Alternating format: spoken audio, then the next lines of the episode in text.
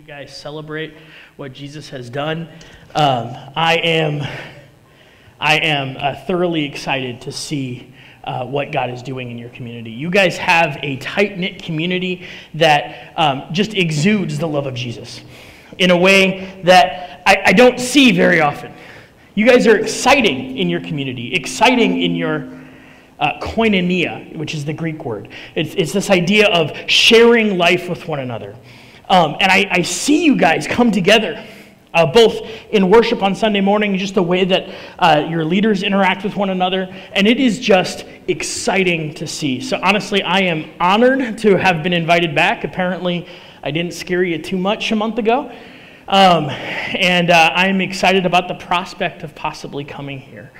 Um, so, a little bit about me. Uh, my name, as you heard, Joshua Nink. I've been married for 15 years.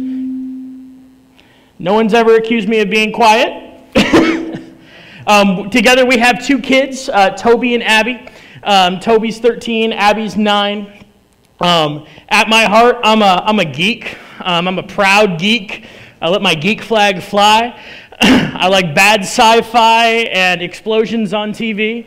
Um, I'm all about that. Um, but at my core, if there's one thing that I want people to know about me, it's that I love Jesus. Above and beyond anything else, I love Jesus. And I want people to know Jesus through my life. And I want to be able to help other people, other people, display Jesus in their life. Well, folks, right now feels like a really tough time to show the love of Jesus it feels like a really tough time to be compassionate as Jesus was compassionate. Because let's be honest, the world is a lot right now. Am I right? It's a lot. Everything kind of feels like it's stretched thin, like it's at a breaking point. Stress is high all around us and, and seems to be rising every day. We have civil unrest. We have COVID and all its realities. We have rising poverty and unemployment, or dipping, uh, weird economic realities. Every channel, as I flip through the TV, is filled with talking heads trying to cast blame, craft theories, selling their brand of proposed solutions while simultaneously casting everyone else as a mustache twirling villain out to destroy your family, right? As a result, our society is becoming more and more polarized. And as the gaps between us continue to grow, and our culture becomes more and more fractured by fear, by pride, and by this shallow idea of identity that is more informed by our differences than from what God has crafted each of us to be. And sadly, the church is not immune, right? The church, big C, God's people here are not immune. In a world where everyone seems to be fighting with someone, it's very easy to become distracted from our mission. It's very easy to begin focusing on the skirmish on our Facebook feeds, or on our front step, or in our newspaper it's very easy to get caught up in thinking that our future will ultimately be decided by an election or become obsessed with the COVID case counts, or when in reality, our assurance, our future, is in God's hands. He's the one on the throne, not the headlines that make their way into social media. He's the one that determines our future. In fact, it is actually in times like this, when we're stretched thin, when the mission of the church becomes infinitely more crucial, infinitely more important. Because the life of a Jesus follower needs to rise above the divisions. Am I right?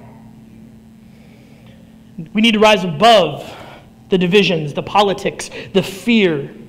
We need to stand apart from the talking heads and the keyboard warriors. But how do we do that when it's so easy to get swept up in the rage and in the division of our current world. Well, believe it or not, the world that Jesus came into um, in the first century was, uh, had, had its own stress. It had all the stresses of 2020 um, and, and then some, to be honest. They had their own plagues. Like, literally, they had the plague. Um, they also had leprosy and various blood diseases, and people would be, would be quarantined for their entire lives in leper colonies and communities. This was a reality of their daily life, lasting generations and generations. They had political unrest and racial tension around how the people of God should react about being occupied by the Romans. Okay, remember, the people of God living in, in and around Israel were being occupied by the Romans in the first century. And the, the way that that community reacted to that reality was a huge source of tension in Jesus' world. There are some that capitulated and just went with the Roman system. There were some that like low key rebelled, like they would not pay their taxes correctly. And then there were straight up zealots who demonstrated in the streets going as far as to incite violence and destruction. This is the world that Jesus stepped into. This is the world in which he announced his kingship and his kingdom. This is the world that he announced a new kingdom, one that we are still a part of today. And this is the world in which he laid down expectations of what it means to be a member, to be a citizen of this kingdom of heaven. This morning, we're going to walk through um, a chapter in Matthew, Matthew 9. We're going to kind of bounce around that chapter. Um, and we're going to look at how Jesus reacted to a divided world in and around him, and how he commands his followers to, to, to be like him. Now, interesting note as we go into this when the Bible was originally written, when the Gospel of Matthew was really originally written, obviously there were no chapters or verses. Okay? Uh, he didn't, when Matthew wrote his Gospel, he didn't write 9 1 and end it with, yeah. That's not how he worked. He just wrote kind of a stream of consciousness, basically ideas, and then it was scholars later who decided to, di- to divide it up into chapters and verses. And so, Matthew 9, the reason scholars divided it this way is because it is kind of one cohesive thought. And that thought, that purpose of this chapter, is trying to demonstrate how Jesus shows compassion in his divided world. So we're going to jump right in here, verse 1. And I'll interrupt every so often here, but verse 1 Jesus stepped on into a boat, crossed over, and came to his own town. Some men brought to him a paralyzed man laying on a mat.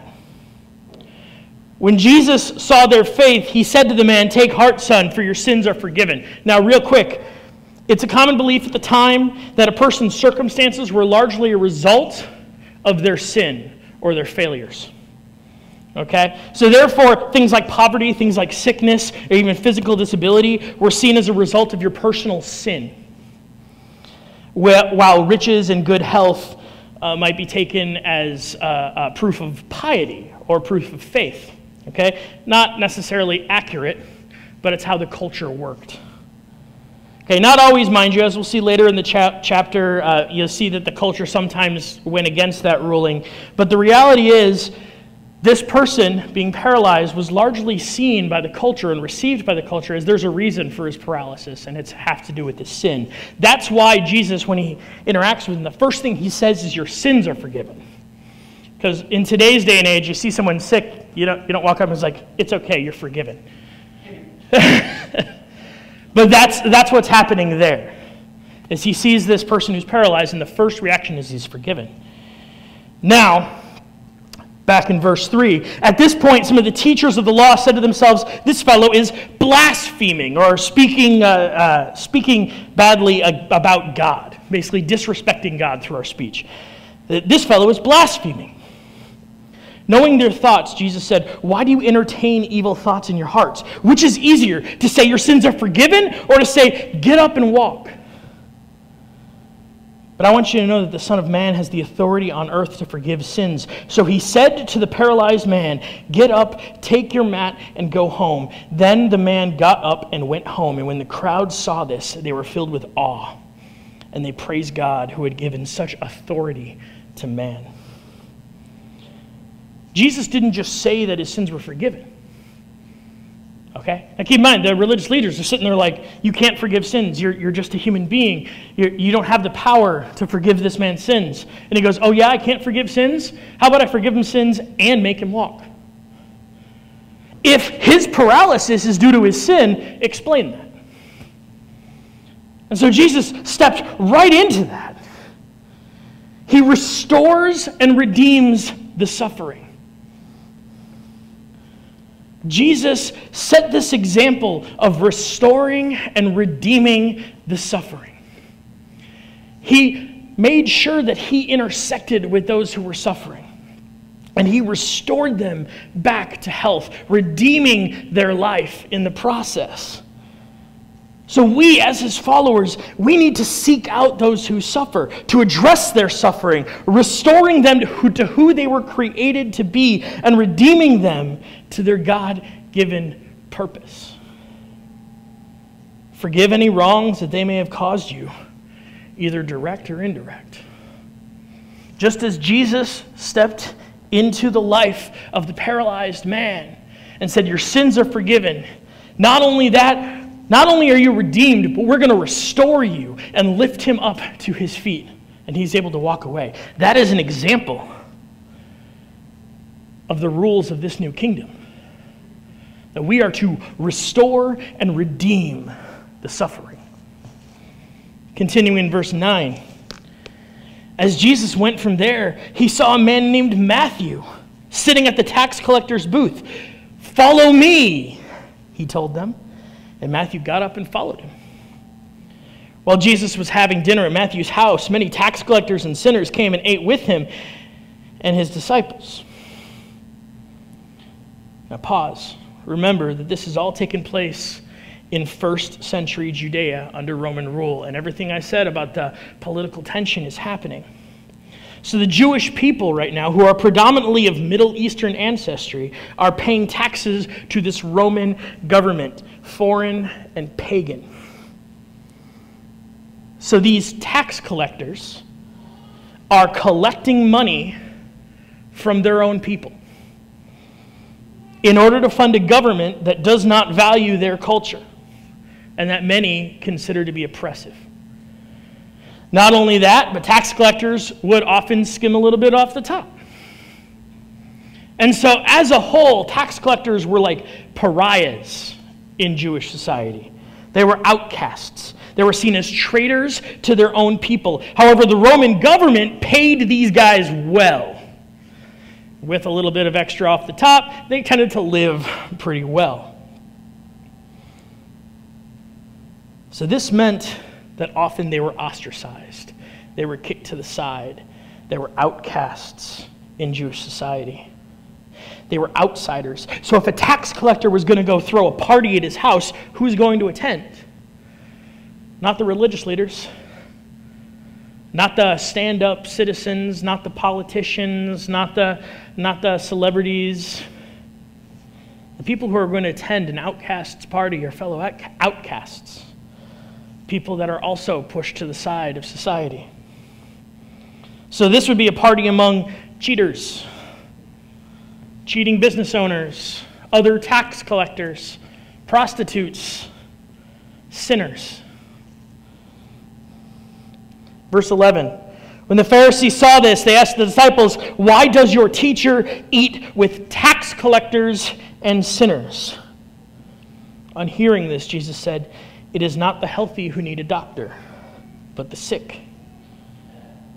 But go and learn what this means. I desire mercy, not sacrifice, for I have not come to call the righteous, but the sinners. This would have blown the minds of first century Jews. Much of the religious practice was about distancing yourself from sin, It was about producing like barriers between between me and sin as far as I can be. So you say I can't I can't touch a, a dead body because that'll make me unclean. So now I can't even be in the same room with a dead body. So now I can't even talk to like they just keep distancing themselves from sin in this way to try and preserve their holiness, preserve their piety. So the idea that a holy man or a teacher or someone who is claiming to be divine in any way would step in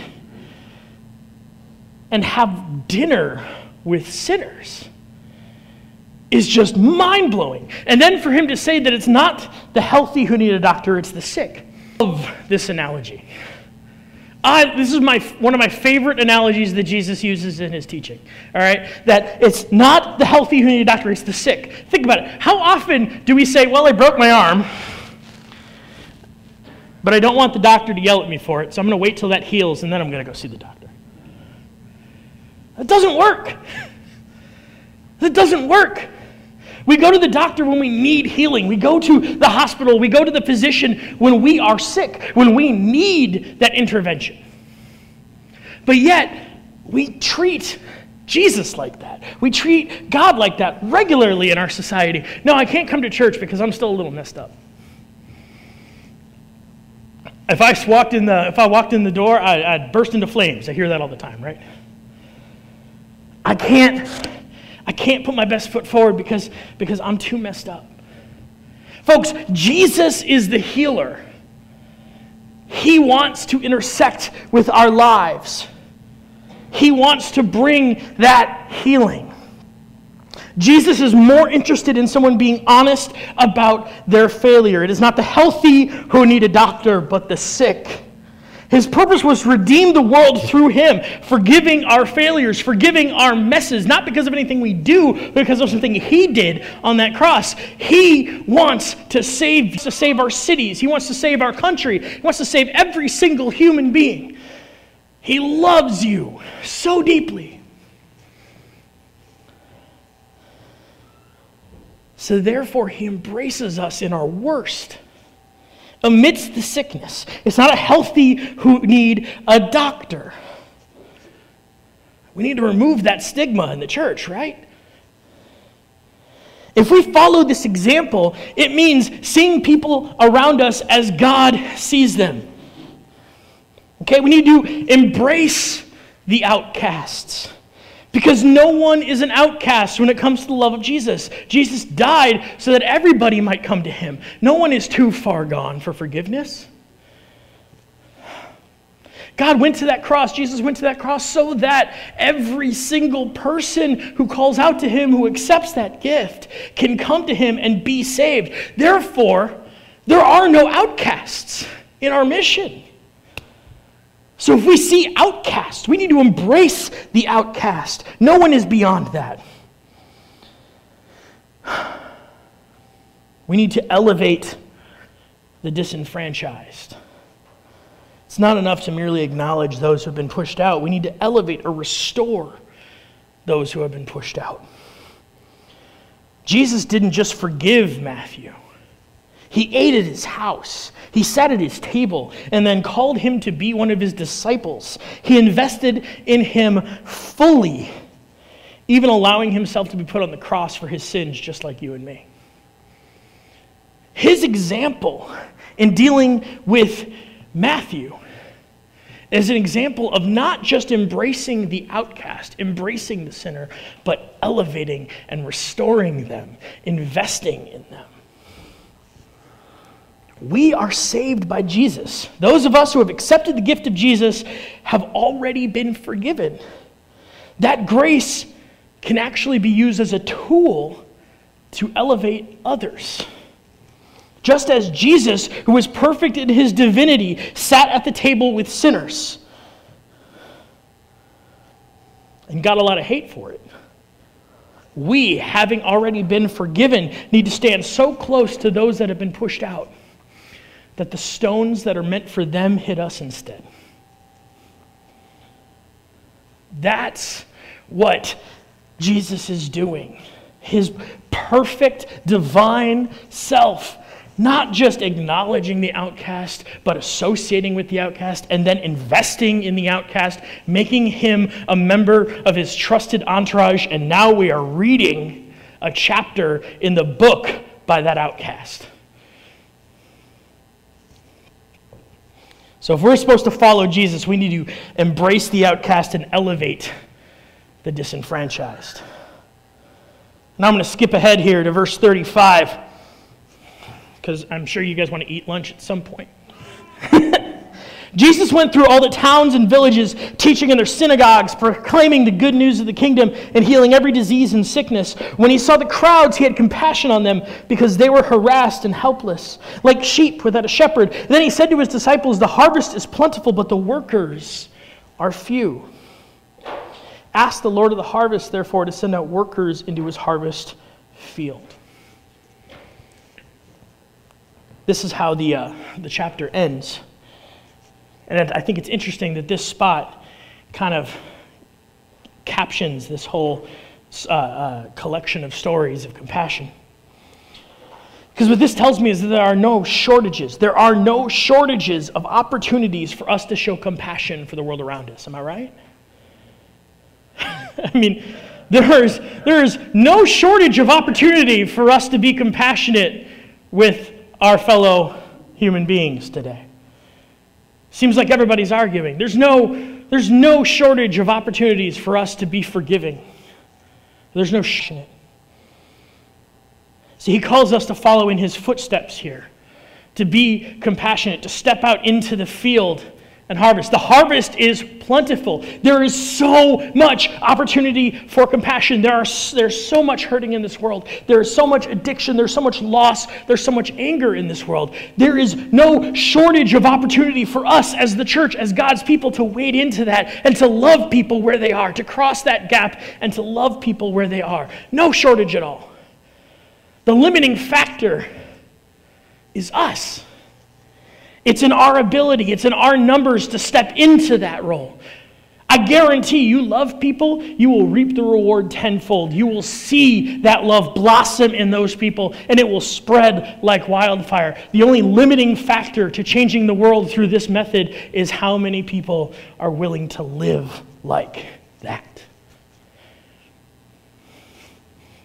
So, reading through Matthew 9, there are three things that Jesus tells us to do through this. He says we need to restore and redeem the suffering.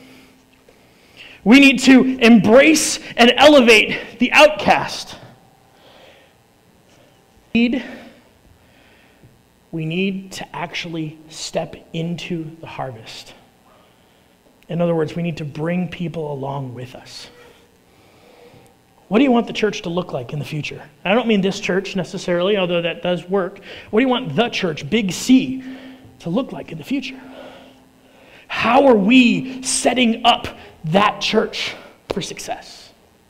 How are we laying the foundation of being able to love compassionately in a broken world? Who are the suffering in our community that we intersect with that we can redeem and restore? Who are the disenfranchised in our world, and what steps are we taking to embrace them? Who are you bringing along with you in that process? Who are you laying the example for?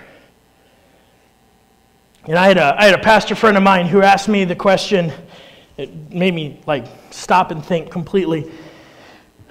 And he said, How is God building a new Eden through you? Because that's what that's our role, that's our job as Jesus followers, our mission is to change the world. It's to literally change the world. He did it with 12 people in first century Israel. Whiting can do it. Change the world. That's our mission. That's not hyperbole, that's not exaggeration. Our mission is to change the world. How do we change the world? Through compassion. Through this.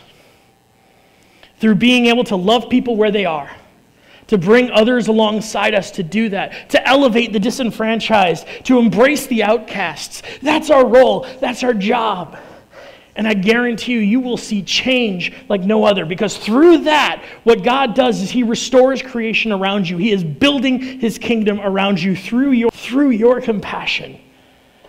That's how the world is changed. That's how a new Eden is created through you. It doesn't always mean for you introverts out there, it doesn't always mean going door to door and, and do straight, like, do you know Jesus Christ is your Lord? I understand. That's, a lot of people see evangelism. That's great.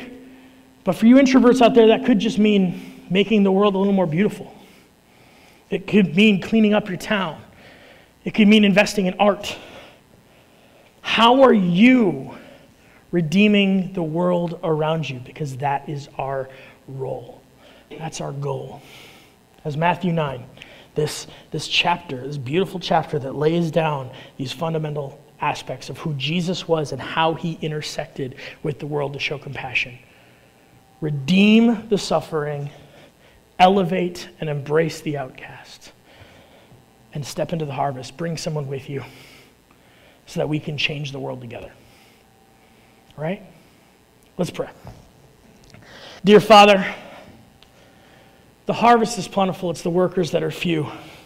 We know that we're the limiting factor when it comes to your gospel here on earth. And so, God, I just pray that you empower us.